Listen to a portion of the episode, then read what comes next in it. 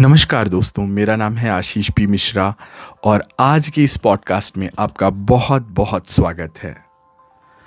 आज के इस पॉडकास्ट में मैं आपसे बात करने वाला हूँ एक महान फ़िल्म मेकर एक महान एक्टर गुरुदत्त के बारे में। फरेब मक्कारी धोखेबाजी और चालबाजी से भरे बॉलीवुड में या कहें भारतीय फ़िल्म इंडस्ट्री में कई किस्से हैं जो गहरी दोस्ती की दास्तान, गहरी दोस्ती की कहानी हमें बताते हैं।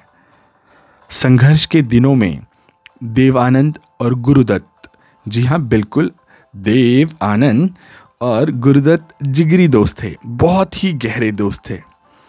दोनों ने एक दूसरे से वादा किया था कि उन दोनों में से जो भी पहले स्थापित हो जाएगा या जो भी एक बड़ा मुकाम हासिल कर लेगा वो दूसरे को मौका देगा।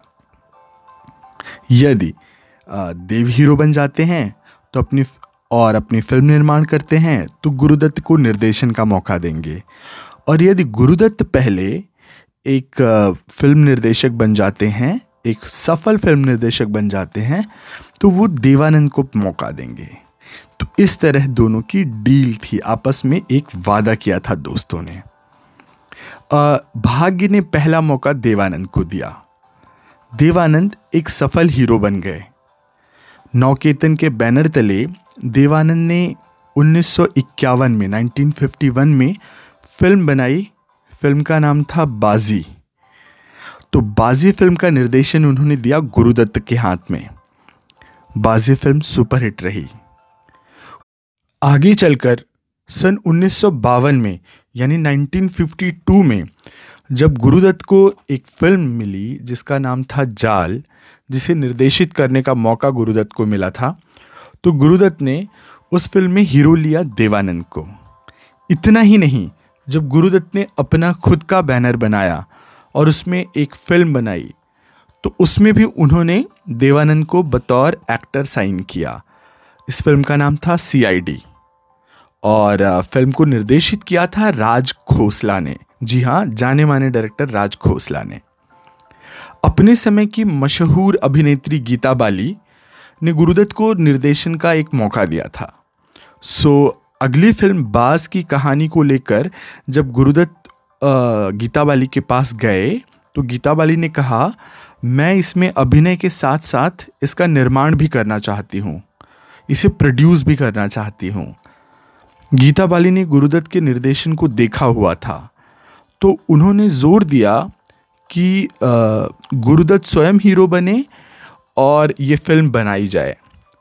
और गुरुदत्त ने उनकी बात सुनी, गुरुदत्त ने इसमें काम किया और फ़िल्म हिट रही और इस तरह से गुरुदत्त भी हीरो बन गए। गुरुदत्त का रुतबा ऐसा बन गया था कि जब साहिब बीवी और गुलाम की घोषणा हुई तो उस समय की बड़ी बड़ी और स्थापित अभिनेत्रियों ने उसके लिए ऑडिशन देना मंजूर किया। आप जानते हैं, बॉलीवुड में ये बहुत कम, हिंदी फ़िल्म इंडस्ट्री में ये बहुत कम परंपरा है कि जाने माने लोग किसी रोल के लिए जाकर के ऑडिशन करते हैं। पर साहेब बीवी और गुलाम के लिए उस समय की बड़ी अभिनेत्रियों ने छोटी बहू के किरदार के लिए, जिसे मीना कुमारी ने किया था उसके लिए बड़ी बड़ी अभिनेत्रियों ने जाकर के लुक टेस्ट और ऑडिशन दिया था। बिल्कुल, जैसे आज नए कलाकार करते हैं। अब अगला किस्सा प्यासा फ़िल्म के बारे में है।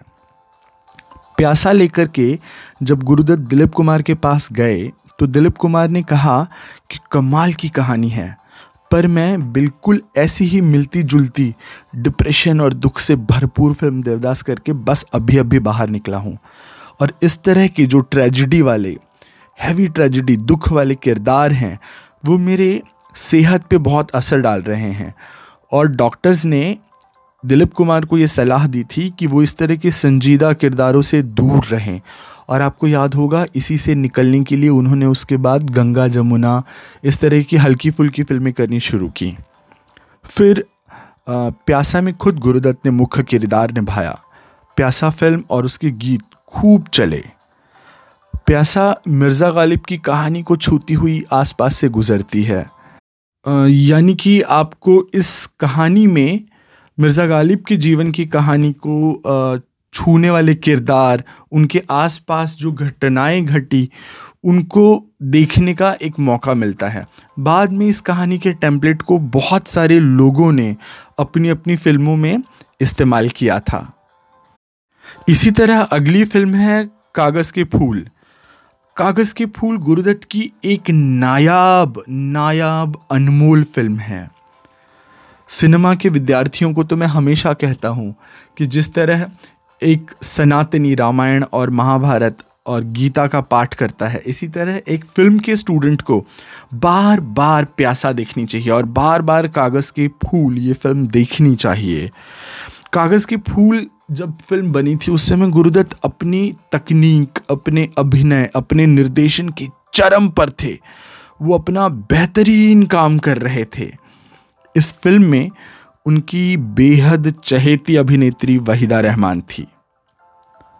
ऐसी अफवाह भी थी कि उन दोनों के बीच बहुत गहरे संबंध थे। और कहते तो ये भी हैं कि पत्नी गीता दत्त को वो छोड़ नहीं पा रहे थे। और वहीदा रहमान उन्हें मिल नहीं पा रही थी। चाहत और इश्क से ये जो नाकामयाबी मिल रही थी, नाकामी मिल रही थी, उसके दुख ने गुरुदत्त की जान ले ली। इस नाम और शोहरत के पीछे अंधा धुंध भागती दुनिया की सच्चाई, वो आदमी उनतालीस यानी सिर्फ़ थर्टी नाइन साल की ज़िंदगी में समझ गया और देख लिया। शायद यहीं कहीं से ये लाइन निकली होगी, ये पंक्ति निकली होगी कि ये दुनिया अगर मिल भी जाए तो क्या है। गुरुदत्त ने सिर्फ़ उनतालीस साल की उम्र में इस दुनिया को अलविदा कह दिया और सिनेमा के आकाश में ध्रुव तारा बन करके वो अमर हो गया। गुरुदत्त ने महफिल खत्म होने का इंतज़ार नहीं किया। इसी के साथ आज का पॉडकास्ट मैं यहीं पे समाप्त करता हूँ। जल्द ही एक नए विषय को लेकर आपसे मिलूँगा। ये पॉडकास्ट आपको कैसा लगा? क्या मुझे इस तरह फ़िल्मों के बारे में और जानकारियाँ आपको देनी चाहिए? फ़िल्मों पे और बात करनी चाहिए, ये मुझे ज़रूर बताइएगा। आपकी प्रतिक्रिया का इंतज़ार रहेगा। जल्द ही मिलता हूँ नया विषय लेकर के। तब तक के लिए आज्ञा दीजिए। बहुत बहुत धन्यवाद। नमस्कार।